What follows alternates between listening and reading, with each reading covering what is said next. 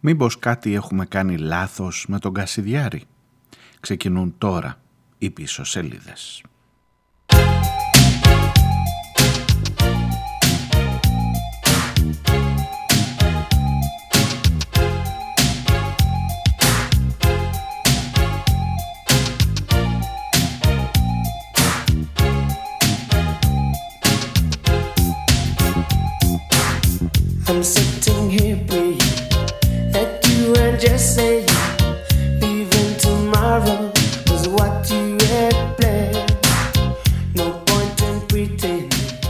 Καλώς ήρθατε, 5η και 19 ο Γενάρης με αυτό το ρητορικό ερώτημα, το Where did I go wrong, τον UB40 ξεκινώ.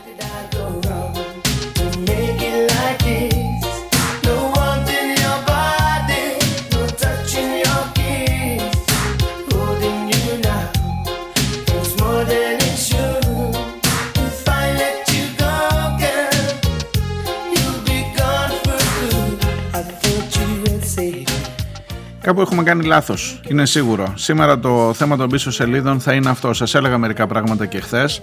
Προσπαθώ να τα βάλω κι εγώ κάτω. Καταρχάς να συγκροτήσω τη δική μου σκέψη για το ζήτημα. Ένα δύσκολο ζήτημα. Μιλώ βεβαίως για την προσπάθεια, για τη θέληση, ε, για την ανάγκη, αν θέλετε, αποκλεισμού του Κασιδιάρη από τις ε, εθνικές εκλογές και για όλη αυτή τη συζήτηση που έχει φουντώσει που εννοείται ότι έχει ξεστρατήσει όπως όλες οι σοβαρές συζητήσεις στην Ελλάδα δεν μπορεί τίποτα να συζητηθεί σοβαρά εάν δεν έχεις στο πίσω μέρος του μυαλού σου τις ε, εκλογικές συνέπειες τις μικροπολιτικές αν θέλετε ζημίες και ωφέλη που μπορεί να προκύψουν από κάθε τέτοιου είδους απόφαση και το συμφέρον του καθενός που βγαίνει να μιλήσει για το συγκεκριμένο ζήτημα.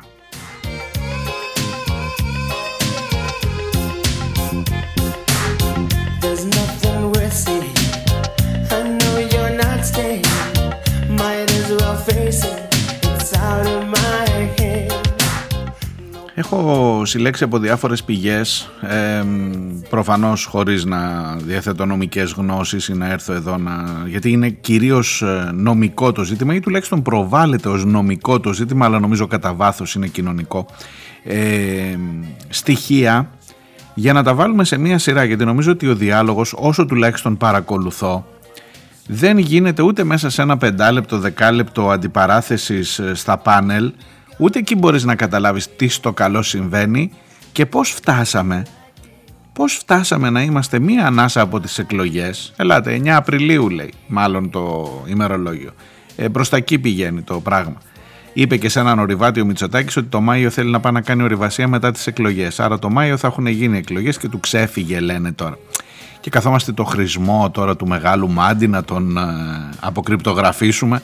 Τέλος πάντων κάπου εκεί είμαστε μια ανάσα πριν τις εκλογές και συζητάμε τώρα, τώρα ξεκινάει η συζήτηση για το πώς θα αποκλείσουμε τον Κασιδιάρη από τις εκλογές.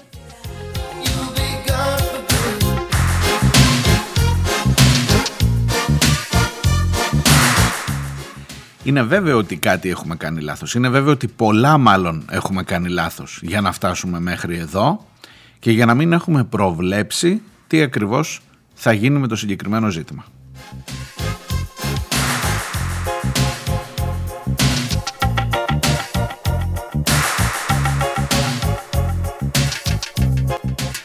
Με αυτό κυρίως θέλω να σας απασχολήσω σήμερα και με τα δικά σας μηνύματα φυσικά για όλα όσα συζητάμε τις προηγούμενες ημέρες που ήδη έχουν μαζευτεί πολλά και ελπίζω στο δεύτερο μέρος να μπορέσω και αυτά να τα βάλω σε μία σειρά.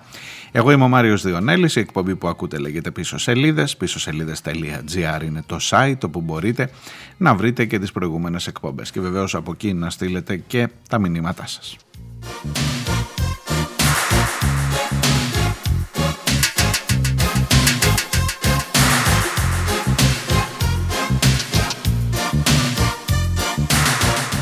Λοιπόν, το κέριο ερώτημα.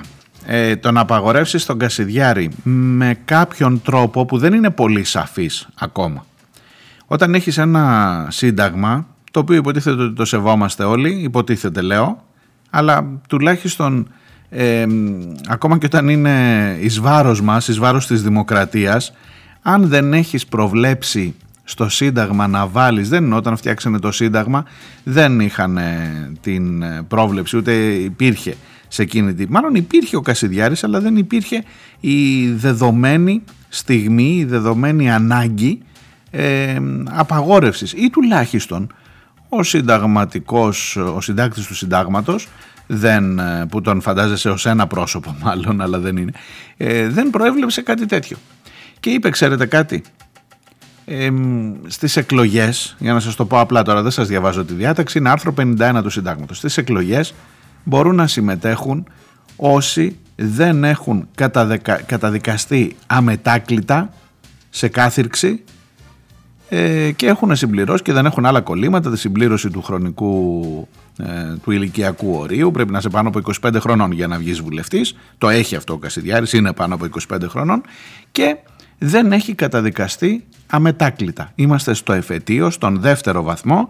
Εννοείται ότι η Χρυσή Αυγή και όλο αυτό το παρεάκι το εγκληματικό θα πάει μέχρι και τον Άριο Πάγο και θα εξαντλήσει και τους τρεις βαθμούς του ελληνικού συστήματος δικαιοσύνης και φυσικά εννοείται ότι δεν θα προλάβουμε να φτάσουμε εδώ, δεν έχει τελειώσει το εφετείο. Να φτάσουμε μέχρι και τον Άριο Πάγο και να, να τελεσυδικήσει μέχρι τις εκλογές. Θα μας προλάβουν οι εκλογές. Οπότε τι να σας πω, λυπάμαι, χάσατε. Χάσατε, δεν το πω, είχατε βάλει στο Σύνταγμα, χάσατε. Μάλλον από ό,τι φαίνεται, το να αποκλείσεις τον Κασιδιάρη είναι αντισυνταγματικό. Και λυπάμαι πάρα πολύ που σας το λέω. Ξέρετε, είναι από εκείνα τα, τα, τα ε, πώς να σας το πω, τα, σου βγαίνει αντανακλαστικά η απόφαση, η απάντηση.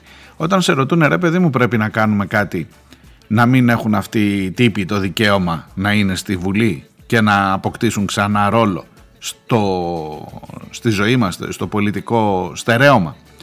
Νομίζω ότι η απάντηση, τουλάχιστον για όσους είναι σόφρονες ε, σε αυτόν εδώ το τόπο που έχουν τα μυαλά τους μέσα στο κεφάλι τους, βγαίνει αυτόματα. Ναι μωρέ, λογικό είναι, δεν, α, τους είδαμε μια φορά, ε, ακόμα νομίζω και εκείνοι που είχαν υποψίες ότι έλα μωρέ μπορεί να είναι κάτι καλοί τύποι που περνάνε τις γριές απέναντι και φυλάνε τα ATM να μην αυτό έχουν νομίζω διαψευστεί. Οπότε φτάνει, φτάνει, δεν τους χρειαζόμαστε. Μετά όμως το, το σκέφτεσαι καλύτερα και μπορεί να έχεις μερικές δεύτερες σκέψεις. Όχι ότι τους χρειαζόμαστε, αλλά για το τι σημαίνει η απάντησή σου το ναι να τους αποκλείσουμε.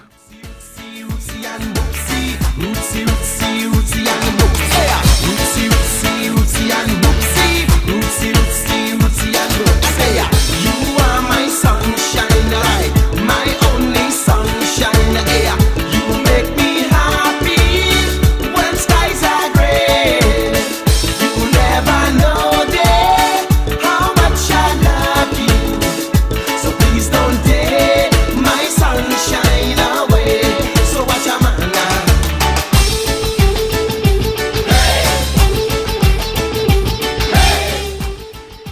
δες το λιγάκι το θέμα, ε, ενδεχομένως αύριο αν για κάποιο λόγο αποκλείσεις το, την χ ιδεολογία κάποιος άλλος που θα έχει τους συσχετισμούς που θα καταφέρει να περάσει από τη Βουλή ε, ή ενδεχομένως να εντάξει και σε συνταγματικό σε μια συνταγματική αναθεώρηση ενδεχόμενη στο μέλλον ε, κάτι τέτοιο μπορεί να είναι εκεί και να πει ούτε εσύ να συμμετέχει, ούτε η δική σου ιδεολογία να συμμετέχει στις εκλογές.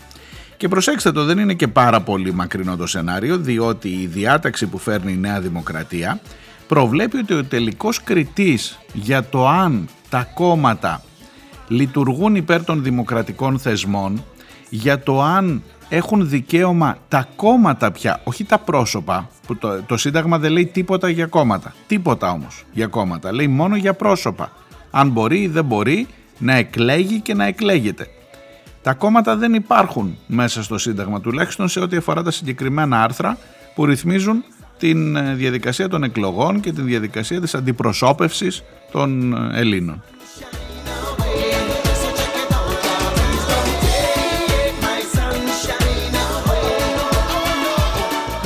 Σας τα έλεγα λοιπόν και χθες και θέλω να πάω λίγο πιο γρήγορα σήμερα, να πάμε λίγο στην ουσία. Η διάταξη που φέρνει η Νέα Δημοκρατία λέει ότι ο Άριος Πάγος, η ολομέλεια του Άριου Πάγου, θα αποφασίζει για κάθε κόμμα ξεχωριστά που κατεβαίνει στις εκλογές, που θέλει να κατέβει στις εκλογές, αν εξυπηρετεί την ελεύθερη λειτουργία του δημοκρατικού πολιτεύματος. Ωραίο. Εξυπηρετεί η Χρυσή Αυγή και οι Έλληνες, πώς τους λέει οι Έλληνες ε, για την πατρίδα ή πώς είναι το όνομα του κόμματος του Κασιδιάρη, εξυπηρετούν την ελεύθερη λειτουργία του δημοκρατικού πολιτεύματος. Προφανώς όχι για σας και για μένα. Αλλά, αλλά.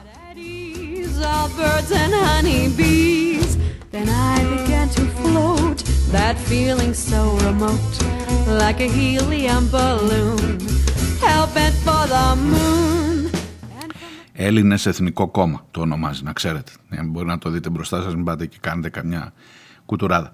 Ε, αύριο μεθαύριο μπορεί ένα άλλο κόμμα στην ε, αριστερά να θεωρήσει ο Άριος Πάγος ότι δεν μου πολύ φαίνεται και ε, ότι εξυπηρετεί την δημοκρατική λειτουργία, του, τη λειτουργία του δημοκρατικού πολιτεύματος.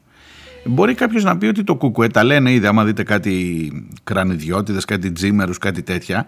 Λένε το κουκουέ έχει σκοπό την κατάλυση του πολιτεύματος και την επιβολή της δικτατορίας του προλεταριάτου και άρα γιατί κατεβαίνει στις εκλογές. Τέτοια λένε. Τέτοια λένε. Και καλά, σήμερα είναι τραγική μειοψηφία και γραφική. Αν αύριο έχει ε, έναν άλλο συσχετισμό ή αν αύριο ο Άριος Πάγος που τελικά είναι ένα όργανο από κάποιους δικαστές. Στον Άριο Πάγο, σας θυμίζω, η εισαγγελέα είναι ο Ντογιάκο, ο οποίος λέει να μην πηγαίνει η ΑΔΑΕ να ψάχνει τις εταιρείες. Οπότε καταλαβαίνεις ότι δεν έχει να Ή ο οποίος Ντογιάκο έβαλε φυλακή τον Τζίμι Πανούση, αν θυμάστε, επειδή είχε βάλει ένα σφυροδρέπανο στην ελληνική σημαία. Τώρα που κυκλοφορούν όλοι αυτοί με τις σημαίες, με, με το στέμα στη μέση, δεν είναι παραχάραξη συμβόλου και λοιπά στις κηδείες, δεν έβαλε κανέναν φυλακή ο Ντογιάκος. Το Τζίμι με το σφυρόδρεπανο. Καταλαβαίνεις ότι αρχίζει το πράγμα να μπατάρει και καταλαβαίνεις ότι όταν έχεις πει έτσι χωρίς να το πολύ σκεφτείς ναι μωρέ να απαγορεύσουμε τον Κασιδιάρη μπορεί να σου γυρίσει λιγάκι τούμπα, να σου γυρίσει μπούμεραγκ οπότε γυρνάς πίσω και το ξανασκέφτεσαι και λες μωρέ μήπως, μήπως δεν πρέπει μήπως, μήπως πρέπει να βρω άλλο τρόπο that's exactly where I was going.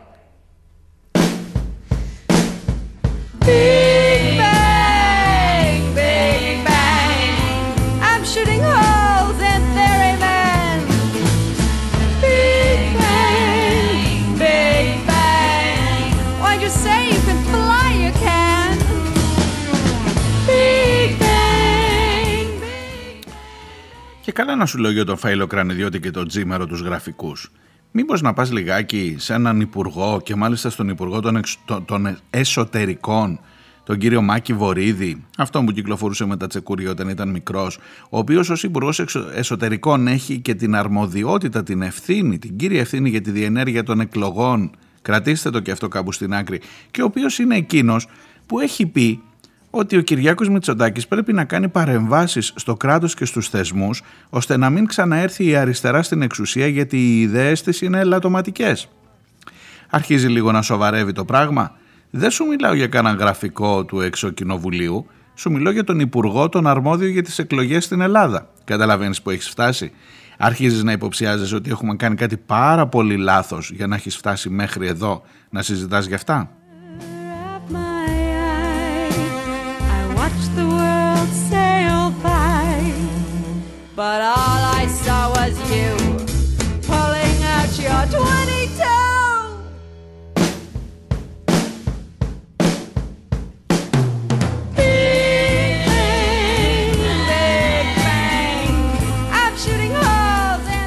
Κρατήστε και άλλη μια λεπτομέρεια. Ο νόμος 4619 του 2019 επί ΣΥΡΙΖΑ είναι ο ποινικός κώδικας ο καινούριος, ο αναθεωρημένος ποινικός κώδικας ε, που έχει κάνει πολύ, έχει δημιουργήσει πολλές αφορμές για συζητήσεις. Άλλαξε ακόμα και εκείνη την διάταξη. Θα το χαρακτηρίσουμε μετά, περιμένετε, περιμένετε πρώτα. Εκείνη τη διάταξη θυμάστε που έλεγε ότι όποιος έχει, ε, σε όποιον έχει επιβληθεί κάθυρξη χάνει αυτομάτως ή έχει τις παρεπόμενες ε, κυρώσεις που είναι η απώλεια των ε, πολιτικών του δικαιωμάτων, δηλαδή το να ψηφίζει και το να ψηφίζεται. Αυτό άλλαξε το 2019 και λέει ότι ακόμα και αυτός που έχει υποστεί την ποινή κάθυρξης, το δικαστήριο σε αυτόν που έχει υποστεί ε, ε, ποινή κάθυρξης, σε ό,τι αφορά τις παρεπόμενες ποινές, το δικαστήριο επιβάλλει και αποστέρηση θέσεων και αξιωμάτων. Προσέξτε το λίγο, εάν είσαι ήδη βουλευτής, χάνεις και ε, καταδικαστείς για ένα έγκλημα του ποινικού δικαίου, ε, του ποινικού κώδικα, ε, τότε χάνεις την θέση σου, αλλά δεν χάνεις το δικαίωμα να ψηφίσεις και να ξαναψηφιστείς. Και σας θυμίζω η βασική αρχή σε ό,τι αφορά το νομικό πολιτισμό μας είναι ότι για ένα πράγμα δεν καταδικάζεσαι δύο φορές. Οπότε είσαι βουλευτής, καταδικάστηκες, πας φυλακή, χάνεις τη θέση και το αξίωμα και στις επόμενες εκλογές ξανά είσαι βουλευτής. Θα μου πεις ανόητη ήταν αυτή ρε παιδί μου, δεν καταλάβανε, δεν ήξεραν το 19 τι στη Χρυσή Αυγή, δεν υποψιάστηκαν οι του ΣΥΡΙΖΑ, τι θα γινότανε. Θα σου πω ότι σε όλα αυτά δεν θέλω να δικαιολογήσω κανέναν ούτε το ΣΥΡΙΖΑ ούτε κανέναν. Ενδεχομένως να έπρεπε να είναι λιγάκι πιο ε, πονηρεμένοι, πιο υποψιασμένοι σε αυτά τα ζητήματα και φαίνεται ότι εδώ την πατήσανε. Αλλά θα σου πω ότι σε αυτά τα ζητήματα μάλλον μπαίνουν και όροι ευρωπαϊκής νομολογίας σε ό,τι αφορά ε, τις δεσμεύσεις που έχει η χώρα και θα σου πω ότι ακόμα και για τους κρατούμενους αν φύγεις από τον Κασιδιάρη γιατί ο νομικός πολιτισμός δεν βλέπει, δεν πρέπει να βλέπει να, να σηκώνει το μαντιλάκι κάτω από τα μάτια η Θέμης που είναι σε όλα τα δικαστήρια και να κοιτάει από κάτω ποιος είναι. Ναι, ένας κρατούμενος έχει μια βάση λογική αυτό που σας λέω. Αυτό που είπε ο, ο νόμος, ο ποινικός κώδικας, ο καινούριος. Ένας ε, κατηγορούμενος που καταδικάζεται, που βρίσκεται τελικά στη φυλακή, ναι, έχει δικαίωμα να ψηφίσει και ενδεχομένως να έχει δικαίωμα και να ψηφιστεί. Αν την ώρα που καταδικάζεται έχει κάποιο αξίωμα, λόγω της καταδίκης το χάνει. Αλλά το να στερήσεις από κάποιον το πολιτικό δικαίωμα του να ψηφίζει, κατά βάση τουλάχιστον αυτό, ε, είναι κάτι πολύ βαρύ και που γιατί δεν ψηφίζουν οι κρατούμενοι, οι φυλακισ... όχι, όσοι τουλάχιστον είχαν φυλάκιση και όχι κάθυρξη ενώ μέχρι πέντε χρόνια, προφανέστατα ψηφίζουν είναι πολύ βαριά, πολύ βαθιά αυτά τα νερά για να κάτσεις ακριβώς να δεις αν με το νομικό, με τα νομικά μέσα μπορείς να αντιμετωπίσεις όλο αυτό. Και στο τέλος τέλος για να φύγουμε από τον ποινικό κώδικα του αν καθερεί ή ανερεί και λοιπά ο προηγούμενος αν ήταν καλύτερος και λοιπά εφόσον έχεις το σύνταγμα που λέει παιδιά αμετάκλητες αποφάσεις Τέλειωσες. Δεν μπορείς με τον Κασιδιάρη, δεν μπορείς να κάνεις κάτι αυτή τη στιγμή. Τουλάχιστον με το υπάρχον νομικό οπλοστάσιο. Το Σύνταγμα σου λέει ούτε αναθεώρηση του Συντάγματος μπορείς να κάνεις φυσικά. Οπότε αυτή είναι μία λύση. Κατανοώ ότι πηγαίνει σε ένα άλλο όργανο η Νέα Δημοκρατία που είναι το ανώτατο δικαστήριο, ο Άριος Πάγος και λέει για δες εσύ Άριε Πάγε μήπως μπορούμε να αποκλείσουμε τα κόμματα και άρα του δίνει την εξουσία να πει ποιο κόμμα λειτουργεί με βάση τις δημοκρατικές αξίες κλπ. Έλα που εκείνο το Γιάκος και μπορεί να, να θεωρήσει ότι και το Κουκουέ ή οποιοδήποτε άλλος τέλος πάντων δεν του γουστάρει του Ντογιάκου. Εδώ ο Ντογιάκος πήγαινε να κόψει την ταινία Train Spotting να μην προβάλλεται στους κινηματογράφους. Θυμάστε τι έχουμε ζήσει σε αυτή τη χώρα. Οπότε αρχίζει το πράγμα να έχει πάρα πολλά προβλήματα.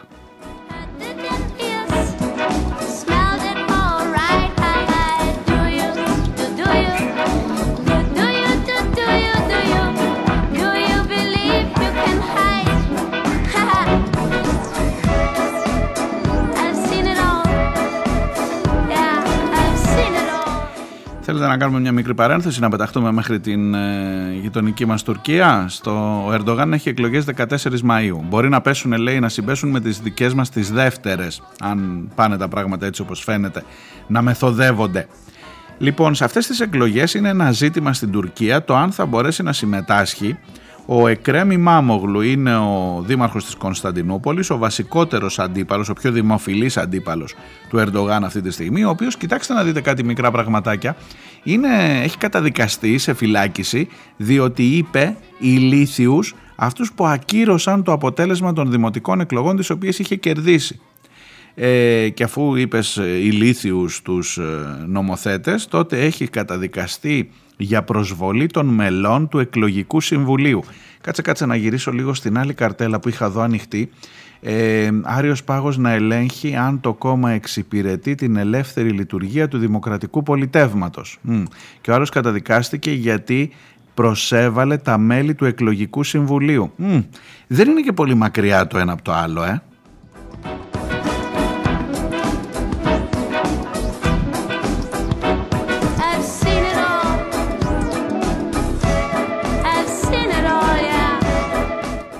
Πήγα να ψάξω, ελάτε να φύγουμε από την ε, Τουρκία, έχουν τα δικά τους βάσανα εκεί, πήγα να ψάξω αυτό το, αυτή η διάταξη που φέρνει η Νέα Δημοκρατία, σας την διάβασα χθες, αλλά διάβασα τα άρθρα ε, χωρίς να έχω εικόνα για το τι ακριβώς είναι. Δηλαδή, ε, για την κατάρτιση συνδυασμού πρέπει να συντρέχουν σωρευτικά οι ακόλουθε προποθέσει. Το κόμμα να έχει ιδρυθεί νόμιμα, ο πρόεδρο, ο γενικό γραμματέα, τα μέλη τη διοικούσα επιτροπή και ο νόμιμο εκπρόσωπο του κόμματο να μην έχουν καταδικαστεί σε κάθυρξη για τα αδικήματα των κεφαλαίων 1 ω 6 του δευτέρου βιβλίου του ποινικού κώδικα. Και λε, έλα, μωρέ, κάτι βαρύ θα λέει εκεί μέσα, πάμε παρακάτω. Λοιπόν, το άνοιξα να δω αυτό το δεύτερο βιβλίο του ποινικού κώδικα, να δείτε τι είναι αυτά τα δικήματα των κεφαλαίων 1 ως 6.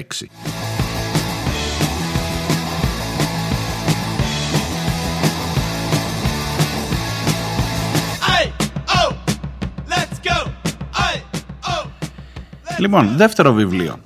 Ε, τα κεφάλαια 1 ως 6. Κεφάλαιο πρώτο. Προσβολές του δημοκρατικού πολιτεύματος και έχει διάφορες ε, σχάτη προδοσία, προπαρασκευαστικές πράξεις, παρεπόμενες ποινές, έμπρακτη μετάνοια μετά αν υποθέσουμε ότι κάποιος έχει κάνει το λάθος να προσβάλλει το δημοκρατικό πολίτευμα κλπ.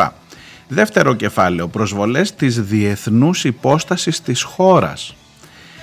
Ε, τρίτο κεφάλαιο, εγκλήματα κατά άλλων κρατών. Τέταρτο κεφάλαιο, εγκλήματα κατά των πολιτιακών και πολιτικών οργάνων. Όπως σαν την εκλογική επιτροπή του, του Ιμάμογλου μήπως, λες να μοιάζει αυτό λίγο. Ε, εγκλήματα κατά του εκλογικού σώματος, βία κατά εκλογέων, παραβίαση της μυστικότητας κλπ. Προσβολές κατά της πολιτιακής εξουσίας, άκου να δεις, προσβολές, να το πάλι αυτό. Ε, μήπως ε, το να προσβάλλεις αθέμητη επιρροή σε δικαστικούς, διατάραξη της λειτουργίας της υπηρεσίας κλπ. κλπ ε, και το έκτο κεφάλαιο είναι εγκλήματα κατά της δημόσιας τάξης.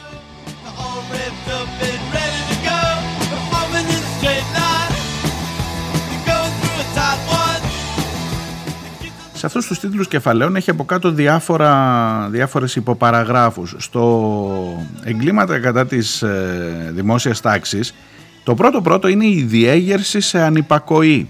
Για ελάτε τώρα να δείτε εδώ να φωτογραφηθούμε όλοι μαζί όποιος δημόσια με οποιοδήποτε τρόπο ή μέσω του διαδικτύου προκαλεί ή διεγύρισε απίθεια κατά των νόμων ή των διαταγμάτων ή εναντίον άλλων νόμιμων διαταγών της αρχής, τιμωρείται με φυλάκιση ως ένα έτος ή με χρηματική ποινή.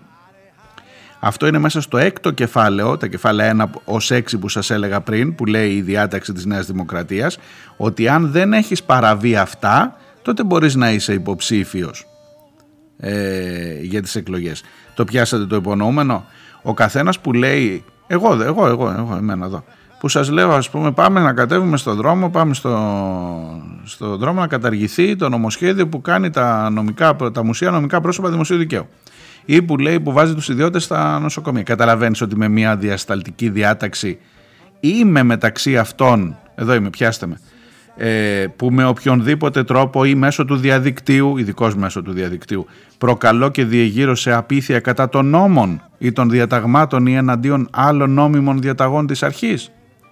Καταλαβαίνεις ότι αρχίζει το πράγμα να γίνεται λιγάκι πιο tricky, για να το πω έτσι όπως το λένε στο χωριό μου, και ότι ε, μπορείς να βρεις πάρα πολλές αφορμές για να εξοβελήσεις από την, για να αποκλείσεις από την ε, εκλογική διαδικασία όποιον δεν σου γουστάρει.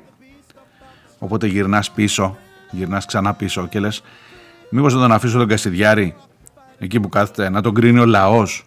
Μήπως να βρω κοινωνικές λύσεις και εδώ αρχίζουμε να μπαίνουμε λίγο σε χωράφια πιο δικά μου και όχι σε νομικά. Έχω να σας διαβάσω στο δεύτερο μέρος της εκπομπής ε, αναρτήσεις ανθρώπων που εκτιμώ, που η γνώμη τους νομίζω ότι μετράει και που βάζουν το ζήτημα σε αυτή τη διάσταση. Μήπως κάτι άλλο πρέπει να κάνεις αντί να ψάχνεσαι πώς θα απαγορέψεις, θα απαγορεύσεις τον ε, Κασιδιάρη. Και ξέροντας ότι ακόμα και αν τον απαγορεύσεις, η, η, η μέθοδος των αχυρανθρώπων που δόξα τω Θεώ βρίσκονται ειδικά σε αυτή τη χώρα ξέρετε πόσους αχυρανθρώπους μπορείς να βρεις το να κάνει δηλαδή ο Κασιδιάρης στον ε, μπατζανάκι του στον ξάδερφό του στην κουμπάρα του στην ε, αδερφή του αδερφό του δεν ξέρω τι έχει αν έχει που δεν έχουν καμία καταδίκη δεν έχουν καμία, δεν καταδικάστηκε όλο το σόι του Κασιδιάρη. Ο Κασιδιάρης καταδικάστηκε. Έλα εδώ εσύ καλέ μου άνθρωπε, ξάδερφε, εσύ θα είσαι ο υποψήφιος βουλευτής, εσύ θα είσαι ο υποψήφιος αρχηγός κόμματος στην αυτή. Και τον βάζεις μπροστά, το κόμμα θα το λένε, δεν θα το λένε Έλληνες Εθνικό Κόμμα, όπω το λέει τώρα, θα το λένε, ξέρω εγώ, ε, όταν εμείς ε, κάναμε Παρθενώνες, οι άλλοι ήταν στα δέντρα. Ή θα το λένε, ξέρω εγώ, Έλληνας γεννιέσαι, δεν γίνεσαι.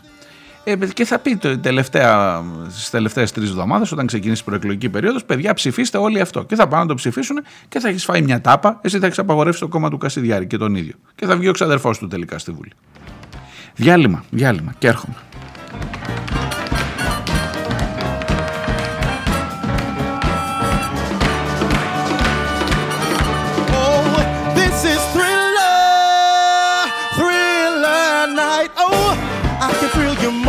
any who would ever try it. This is thriller, thriller night. So let me hold you tight and share up thriller, thriller. This is thriller.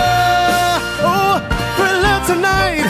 Girl, I can thrill you more than any who would ever try. This is thriller, oh, thriller tonight. Girl, let me hold you tight inside of thriller, killer. Thriller, killer, chiller. I fulfill you, girl. I'll be your thriller tonight.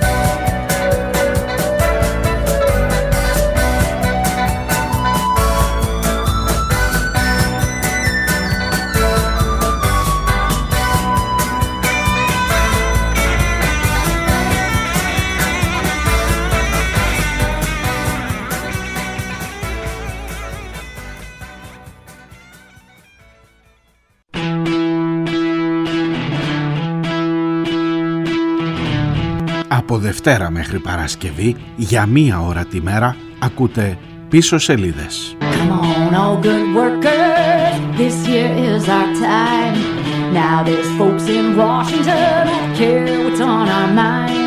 Είμαι ο Μάριος Διονέλης και νομίζω πως οι σημαντικές ειδήσεις είναι γραμμένες στα ψηλά, στις πίσω σελίδες της επικαιρότητας, σε αυτές που σε κάνουν να αποφασίσεις με ποιους πραγματικά είσαι.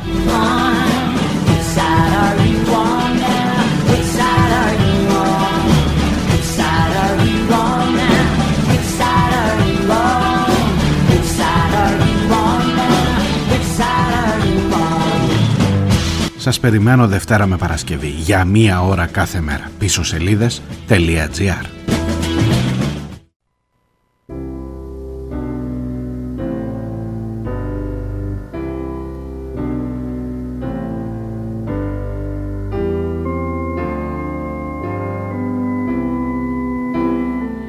Ακούτε πίσω σελίδες, μέρος δεύτερο, 5η 19 ο Γενάρης. Μάριος Διονέλης στο μικρόφωνο, πίσω σελίδε.gr, το site της εκπομπής.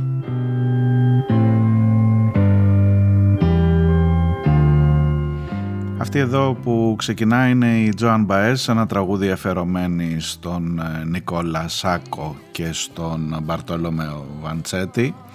Ε, δύο θύματα της ε, Αμερικανικής δικαιοσύνης, ε, δύο αναρχικούς που εκτελέστηκαν, γιατί και τότε μαντέψτε ήταν λίγο περίεργα τα πράγματα για το τι θεωρείται εναντίον του δημοκρατικού πολιτεύματος. Η, ο Σάκο και ο Βαντσέτη τελικώς ε, αποκαταστάθηκε η μνήμη τους, εκτελέστηκαν στις 23 Αυγούστου του 1927, αποκαταστάθηκε η μνήμη τους από τον ε, ε, Δουκάκη ως κυβερνήτη της Μασαχουσέτης πάρα πολλά χρόνια μετά όταν όντως ε, αναγνώρισε ότι είχε υπάρξει δικαστική πλάνη. Το μεγαλύτερο σφάλμα τους ε, ήταν ότι υπήρξαν αναρχικοί και σε εκείνη την Αμερική τον, ε, του, μετά, της περίοδου μετά τον Πρώτο Παγκόσμιο Πόλεμο δεν χωρούσαν και πολύ τέτοιες ιδεολογίες.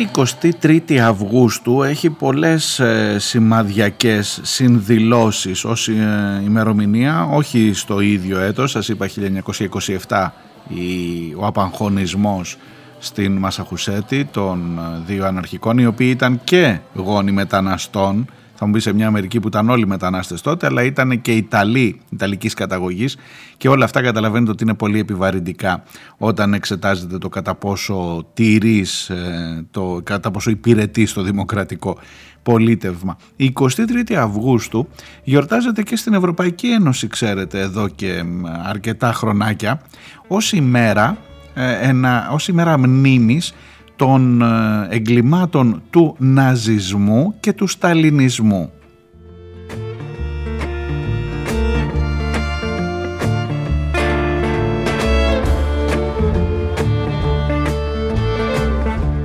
Αυτή την περίπτωση 23 Αυγούστου αναφέρεται στο 1939 όταν υπεγράφει η συμφωνία μεταξύ της ε, Ρωσίας, της Σοβιετικής Ένωσης και των ε, γερμανικών στρατευμάτων όταν ε, στην υπόθεση αυτή οι, οι δύο πλευρές μπορούν να μνημονεύονται ότι σε κάποιο χρονικό σημείο συμφώνησαν και τα βρήκαν. Και αυτό τώρα είναι η μνήμη, η ημέρα μνήμης, στην οποία εμείς ε, αναφερόμαστε κάνοντας ένα περίεργο παιχνιδάκι. Ένα παιχνιδάκι που λέει Α, εγκλήματα έκανε ο ναζισμός, εγκλήματα έκανε φυσικά και ο σταλινισμός, μόνο που όταν τα γιορτάζεις μαζί είναι και λίγο σαν να τα εξισώνεις, όχι είναι και λίγο, είναι όσο πατάει ο ελέφαντας που λέγαμε στο σχολείο.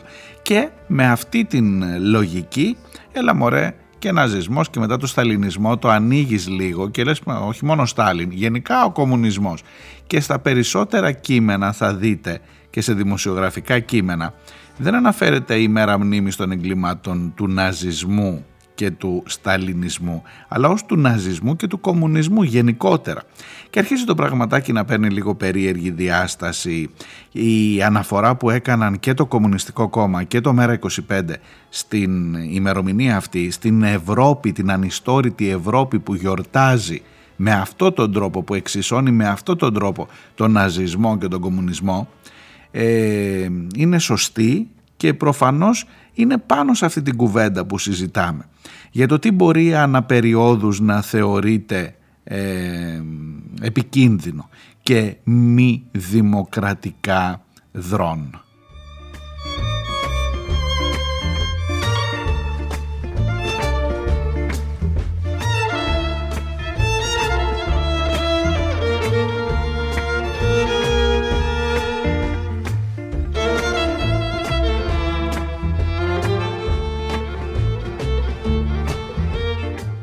Σας διαβάζω από κείμενο του Θανάση Καμπαγιάννη ε, του δικηγόρου που έπαιξε πρωταγωνιστικό ρόλο στην καταδίκη της χρυσής αυγής. Η κυβέρνηση επανέρχεται πανικόβλητη γιατί δεν της βγαίνουν τα κουκιά ούτε των πρώτων ούτε των δεύτερων εκλογό, εκλογών όσο άνετος και αν το παίζει ο Μητσοτάκης.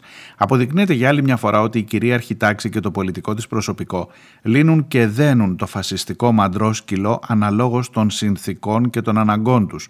Το αμολάνε σε συνθήκες οξίας κοινωνικής κρίσης όπως το κάνανε με τη Χρυσή Αυγή στα πρώτα χρόνια του μνημονίου το δένουν στο λουρί του όταν χρειάζεται, ιδίως όταν τα καμώματά του αντί να καταφέρνουν να τρομοκρατούν την κοινωνική πλειοψηφία την εξοργίζουν όπως συνέβη μετά τη δολοφονία του Παύλου Φίσα. Πάντως δεν το εξοντώνουν γιατί ξέρουν ότι ίσως αύριο να το ξαναχρειαστούν. Για τους λόγους αυτούς δεν έχουμε τίποτα να περιμένουμε από μια κυβέρνηση που με την πολιτική της θρέφει τους φασίστες. Άνω κάτω τελεία.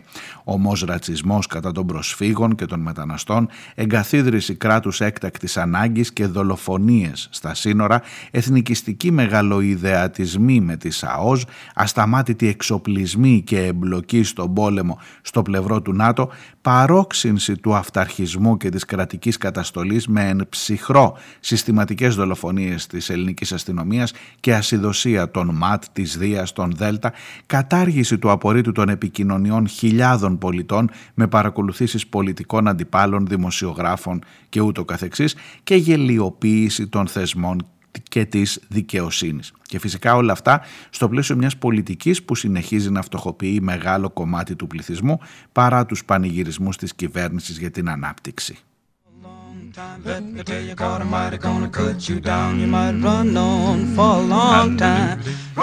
Τι λέει εδώ ο Θανάσης Καμπαγιάννης, λέει αυτά δεν είναι, αυτές οι ίδιες πολιτικές αυτής της κυβέρνησης που πάει να περιορίσει ή να απαγορεύσει στον Κασιδιάρη την ε, εκλογή του. Αυτή η κυβέρνηση, αυτές οι πολιτικές δεν είναι που οθούν, που ταΐζουν το σκυλί αυτό του φασισμού στη χώρα. Δηλαδή είναι καλύτερα να έχει τον Κασιδιάρη στη Βουλή ή προτιμάς να έχει τον Βορύδη που να λέει οι πολιτικές της αριστεράς είναι ελαττωματικές. Ή μήπως είσαι πιο ευτυχισμένος αν έχεις Υπουργό Υγείας έναν τύπο που έλεγε ότι οι μετανάστες εδώ πρέπει να τους κάνουμε τη ζωή κόλαση και να πηγαίνουν στις πατρίδες τους και να λένε ότι δεν παίρνουν καλά για να μην μην έρχονται. Ή ενδεχομένως ακόμα και να πνίγουμε τις βάρκες ή να έχεις υπουργό ανάπτυξης έναν τύπο που υποστήριζε, που διαφήμιζε το βιβλίο του Πλεύρη για την τελική λύση που δεν την ολοκλήρωσε ο Χίτλερ και να τελειώνουμε με τους Εβραίους. Προτιμάς να έχεις αυτά ε, και να μην έχεις τον Κασιδιάρη. Να στο γυρίσω ανάποδα. Βρε, μήπως είναι καλύτερα τελικά να έχεις τον Κασιδιάρη στη Βουλή, να ξέρεις ποιος είναι ο εχθρός. Γιατί εδώ οι υπόλοιποι αυτοί μικροί Κασιδιάριδες είναι μέσα σε ένα κόμμα που είναι ευρωπαϊκό, που είναι φιλελεύθερο, που είναι, εν πάση περιπτώσει, ε, στο δημοκρατικό τόξο, μην ξεχνιόμαστε στη σωστή πλευρά της ιστορίας, αλίμονο. Μήπως είναι καλύτερα να το έχεις το, το σκυλί και να το βλέπεις να γαυγίζει παρά να το έχεις κάθε μέρα, κάθε μέρα λίγο λίγο να μεταμορφώνεται στο τέρας που τελικά θα του μοιάσεις και εσύ χωρίς να το καταλάβεις; Όχι, η απάντηση δεν θα καταλήξει. Θα, θα μείνει έτσι ε, το, το ερώτημα μετέωρο. Δεν θα του δώσω απάντηση εγώ, γιατί δεν μπορώ και να σας πω ότι καλύτερα να μπει ο Κασιδιάρης στη Βουλή. Αλλά όλο αυτό είναι ένας προβληματισμός που δεν έχει εύκολες απαντήσεις δυστυχώς. Αλλά νομίζω ότι ο Καμπαγιάννης εδώ και συνεχίζει παρακάτω για το ποια είναι η λύση, πώς μπορείς να δώσεις λύση σε όλο αυτό που μάλλον δεν είναι από τον ε, νομικό μας πολιτισμό και το λέει ο Καμπαγιάννης ο οποίος είναι ε, και εξέχον δικηγόρος και έχει ακριβώς ασχοληθεί με τα ζητήματα αυτά.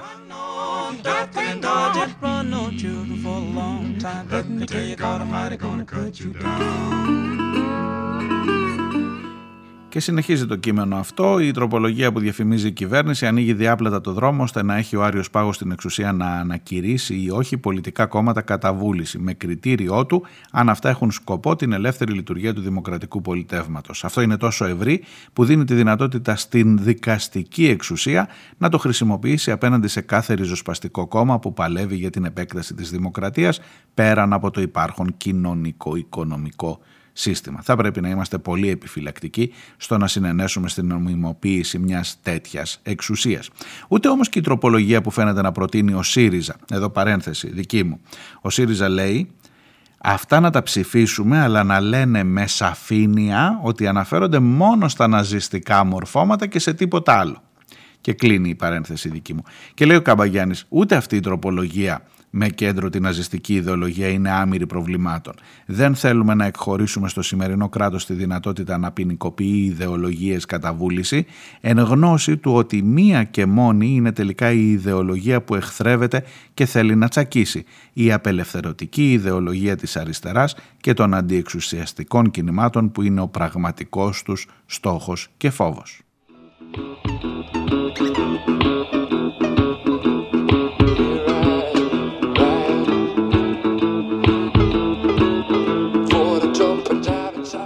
Και τι να κάνουμε τελικά, Θανάση Καμπαγιάννη, το απαντά μόνος στο από ένα παλιότερο κείμενό του που το παραθέτει. Η μόνη εγγύηση απέναντι στη δράση των φασιστικών και ναζιστικών μορφωμάτων δεν είναι διατάξεις που καθιερώνουν κολλήματα εύκολα προσπελάσιμα, αλλά η δράση του μαζικού αντιφασιστικού κινήματος. Αυτό το κίνημα ως εκφραστής της μεγάλης δημοκρατικής πλειοψηφίας σταμάτησε και θα ξανασταματήσει σε κάθε γειτονιά, σε κάθε πόλη τις απόπειρες να συγκροτηθούν εκ νέου τα τάγματα εφόδου των νεοναζί, οι φωνιάδες του Παύλου Φίσα και του Σαχζάτ Λουκμάν, ε, όποιο όνομα παλιό ή καινούριο και αν επιλέξουν.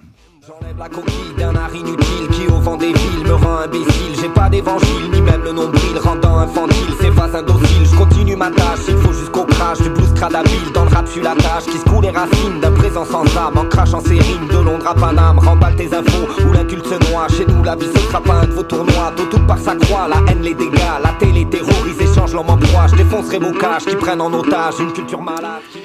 Πηγαίνω παρακάτω, φεύγω από τον ε, Θανάση Καμπαγιάννη και με την, ε, ε, με την τοποθέτηση του ξενοφόντα Κοντιάδη, του κορυφαίου συνταγματολόγου, θα κλείσω για σήμερα το θέμα αυτό.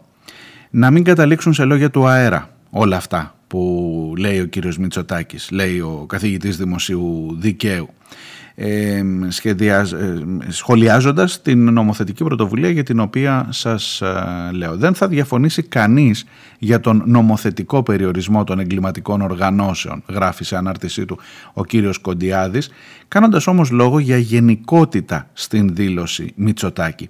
Το ζήτημα είναι να συγκεκριμενοποιηθεί με ποιον ακριβό τρόπο θα μπλοκαριστεί η συμμετοχή στις εκλογές των εν λόγω εγκληματικών οργανώσεων χωρίς να υπάρξει παραβίαση του συντάγματος, στο οποίο προβλέπεται ότι η στέρηση πολιτικών δικαιωμάτων μπορεί να επιβληθεί μόνο μετά από αμετάκλητες καταδικαστικές αποφάσεις.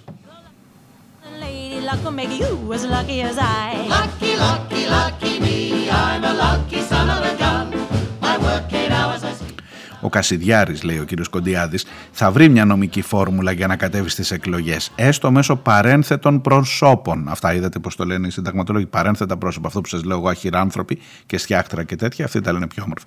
Άρα το ζητούμενο τελικά είναι να μην προσελκύσει ψηφοφόρους. Όλα τα άλλα είναι ημίμετρα στο όριο της συνταγματικής νομιμότητας και με κίνδυνο να προκαλέσουν την ηρωοποίηση των αποκλειόμενων από τις εκλογές.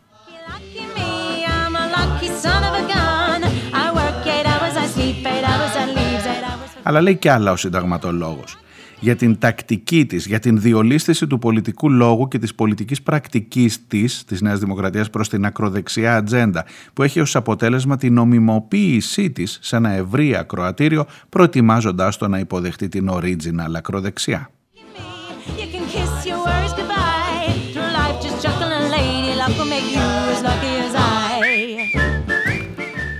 Ακόμα δεν έχουν απαντηθεί από το πολιτικό σύστημα ερωτήματα όπως ποιος ευθύνεται για την πολιτική άνοδο της Χρυσής Αυγής, γιατί καθυστέρησαν τόσο τα αντανακλαστικά σε εισαγωγικά της Δημοκρατίας και χρειάστηκε η δολοφονία ενός νέου ανθρώπου για να αμυνθεί, πώς φτάσαμε να δίνεται απεριόριστο βήμα σε στελέχη της από τα μέσα ενημέρωσης ή να στηρίζονται από συγκεκριμένα κέντρα οικονομικής και επικοινωνιακής ισχύως, πώς δέχονταν να συνομιλούν ή να συνεπάρχουν σε δημόσιες εκδηλώσεις με τους διευθύνοντες της εγκληματικής οργάνωσης ή εκπρόσωποι του λεγόμενου δημοκρατικού τόξου, γιατί καθυστέρησε τόσο η απόφαση της δικαιοσύνης, πως έφτασε η Χρυσή Αυγή να έχει τόσο μεγάλη επιρροή στα σχολεία, διερωτάται ο κύριος Κοντιάδης.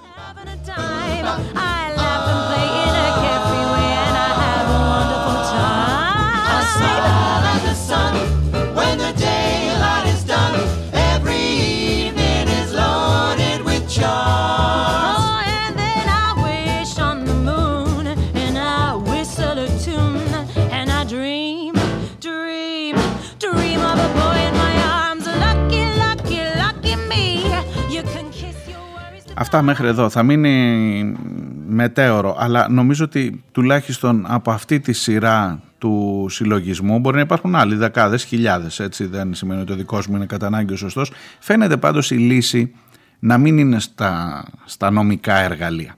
Η λύση να είναι κάτω, πιο χαμηλά, στην κοινωνία. Στο αν μπορείς να κόψεις, να σας δώσω μια εικόνα για το πόσους ανθρώπους συζητάμε, γύρω σε 150.000. Δεν είναι πάρα πολύ μεγάλο το νούμερο δεν είναι πάρα πολύ μεγάλο. 150.000 είναι σήμερα οι, αυτοί οι άνθρωποι που το 2,6 κάπου τόσο αντιστοιχεί αυτό που δείχνει στις δημοσκοπήσεις ο Κασιδιάρης αν από το 150 πάει στο 170 θα μπει στη Βουλή. Αυτή είναι, 170.000. Ξέρετε φυσικά ότι είχαν φτάσει μέχρι 500.000, μέχρι το 7-8% αν θυμάμαι καλά, η Χρυσή Αυγή. Ε, να πει ότι υπάρχει ένας κόσμος τον οποίο δεν θα τον πείσει ποτέ, και θα πηγαίνει, θα συνεχίσει να ψηφίζει εγκληματίες. Γιατί συνεχίζει να ψηφίζει εγκληματίες, πάρα πολύ μεγάλη ερώτηση. Πάρα πολύ μεγάλο ζήτημα προφανώς.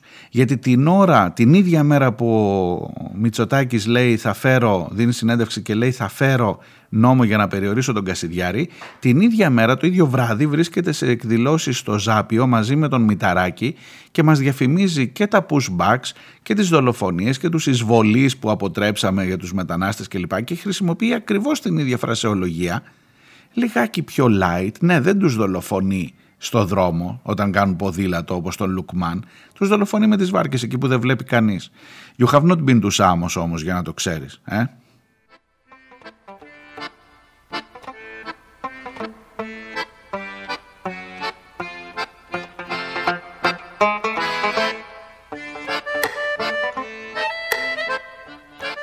Γιατί ψηφίζουν αυτοί οι 150-170 χιλιάδες και κινδυνεύουμε να τους δούμε στη Βουλή, γιατί ψηφίζουν ακόμα Κασιδιάρη, ακόμα και αν είναι καταδικασμένος για εγκληματική οργάνωση, ε, θα μπορούσε να είναι μία ε, απάντηση.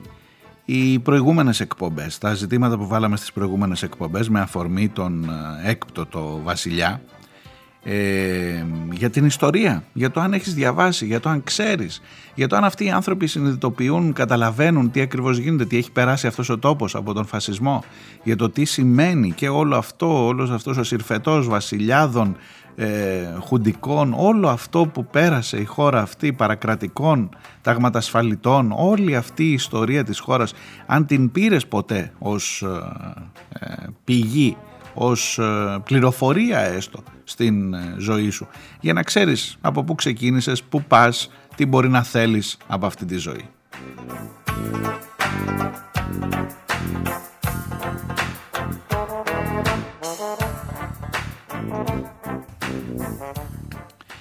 Μπορούμε να συμφωνήσουμε ότι τουλάχιστον αυτή η κρίσιμη 35 ετία από το 1940 ως το 1974 θα έπρεπε ήδη να είναι αντικείμενο μελέτης και κατανόησης από τους μαθητές κυρίων, κυρίως του Λυκείου, μου γράφει ο Χρήστος σε εκείνο το μήνυμα που σας έχω πει μέρες τώρα ότι θέλω να σας το διαβάσω και νομίζω έρχεται ακριβώς εδώ να κολλήσει. Ε, εστιάζοντα το μάθημα της ιστορίας και ξεκινώντας από την πραγματικότητα, από το τι ισχύει δηλαδή στην πράξη. Σε δημοτικό και γυμνάσιο τα παιδιά διατρέχουν δύο φορές συνολικά την ιστορία από τους προϊστορικούς χρόνους ως και τα νεότερα χρόνια. Επιφανειακά προφανώς στο δημοτικό, επαναληπτικά με λίγο παραπάνω εμβάθυνση στο γυμνάσιο. Λογικό και φυσιολογικό. Στο Λύκειο υπάρχουν περισσότερο, υπάρχει περισσότερο πρόσφορο έδαφος για τριβή και συζήτηση με πιο βαριά και δύσκολα ζητήματα. Στις δύο πρώτε τάξει του Λυκείου, ο μαθητής έρχεται για τρίτη φορά σε επαφή με τις γνωστές ενότητες. Προϊστορικά χρόνια, αρχαία χρόνια, μεσαίωνας, Βυζάντιο. Ασφαλώς κάπως πιο διεξοδικά. Η χρονολογική διάρθρωση της ύλης δεν μπορεί να φτάσει μέχρι την περίοδο 1940-74, οπότε οι σοφοί ηθήνοντες το αφήνουν για την τρίτη τάξη. Και πάμε στην τρίτη τάξη, όπου ο μαθητής είναι, οριακά ταγμέ, είναι οριστικά ταγμένος στα πανελλαδικά μαθήματα, οπότε το παιχνίδι είναι εξορισμού χαμένο. Στο δύο μάθημα από πέρυσι λόγω, λόγω τράπεζας θεμάτων, οι μαθητές θετικού και οικονομικού προσανατολισμού έρχονται αναγκαστικά σε επαφή με την επίμαχη περίοδο, αφού έχει προηγηθεί τρέξιμο ύλης. Μετά το Πάσχα όμως, όπου παραδοσιακά οι μαθητές της Τρίτης Λυκείου δεν πατάνε στο σχολείο. Το τρελό είναι ότι για τους μαθητές των ανθρωπιστικών σπουδών που θέλουν δεν θέλουν να ασχολούνται μια ολόκληρη χρονιά συστηματικά και εντατικά με την ιστορία, η περίοδος αυτή δεν υπάρχει καθόλου στην ύλη τους. Ένα απότομο στόπ στο 1936. Γιατί άραγε, οπότε ο μαθητής των ανθρωπιστικών δεν ακούει τίποτα απολύτως στο Λύκειο και μένει σε ό,τι τυχόν άκουσε, αν άκουσε στο γυμνάσιο. Όμως τον αρχαίο κόσμο, το Βυζάντιο, τα συνάντησε τρεις φορές στη σχολική του ζωή. black metal. Yeah, baby, it's black metal.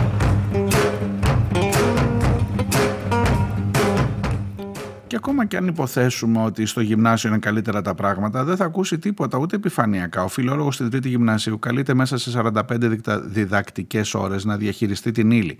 Όποιος έχει περάσει από τα θρανία ξέρει ότι η διδακτική ώρα είναι 45 λεπτά. Όποιος θυμάται τα μαθητικά του χρόνια, έχει μια ελάχιστη επαφή με τη σημερινή πραγματικότητα, ξέρει ότι μέσα σε τάξεις 25 και 27 μαθητών και ειδικά γυμνασίου, ο χρόνος αυτός είναι ακόμα λιγότερος και όχι ουσιαστικός και γόνιμος. Εδώ θα βάλω μια δική μου παρένθεση, Χρήστο, ειδικά για τέτοια ζητήματα που είναι μοιραίο ότι θα προκαλέσουν συζήτηση και ο χρόνος δεν θα φτάσει ούτε για να την ανοίξεις, όχι για να την κλείσεις και όλα στη συζήτηση και να γίνεις χρήσιμος ως δάσκαλος, ως καθηγητής. Leather and hell, black metal, God's rock and roll. Oh, building up scream, nuclear scream, warheads are ready to fight. Yeah, black leather hounds, fast and sound,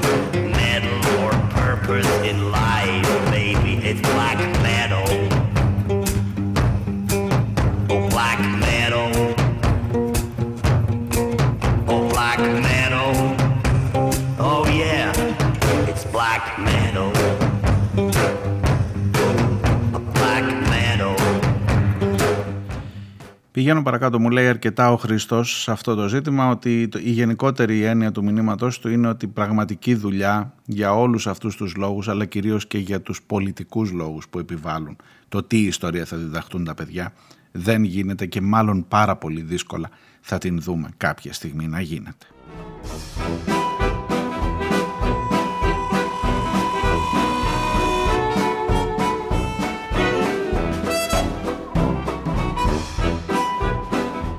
Η Ζήνα μου λέει από την Ιερά Πετρά φυσικά και θα διαλέξω τον κόσμο στο Ρέθυμνο στην ε, εκπομπή που έλεγα διάλεξε που θέλεις να κοιτάξεις. Στον κόσμο που πήγε στην κηδεία και στο προσκύνημα ή στον κόσμο που κατέβηκε για να υπερασπιστεί το νοσοκομείο του. Και μακάρι μου λέει να κάνουν το ίδιο και στην Ιερά Πετρά όπως το έκαναν στο Ρέθυμνο.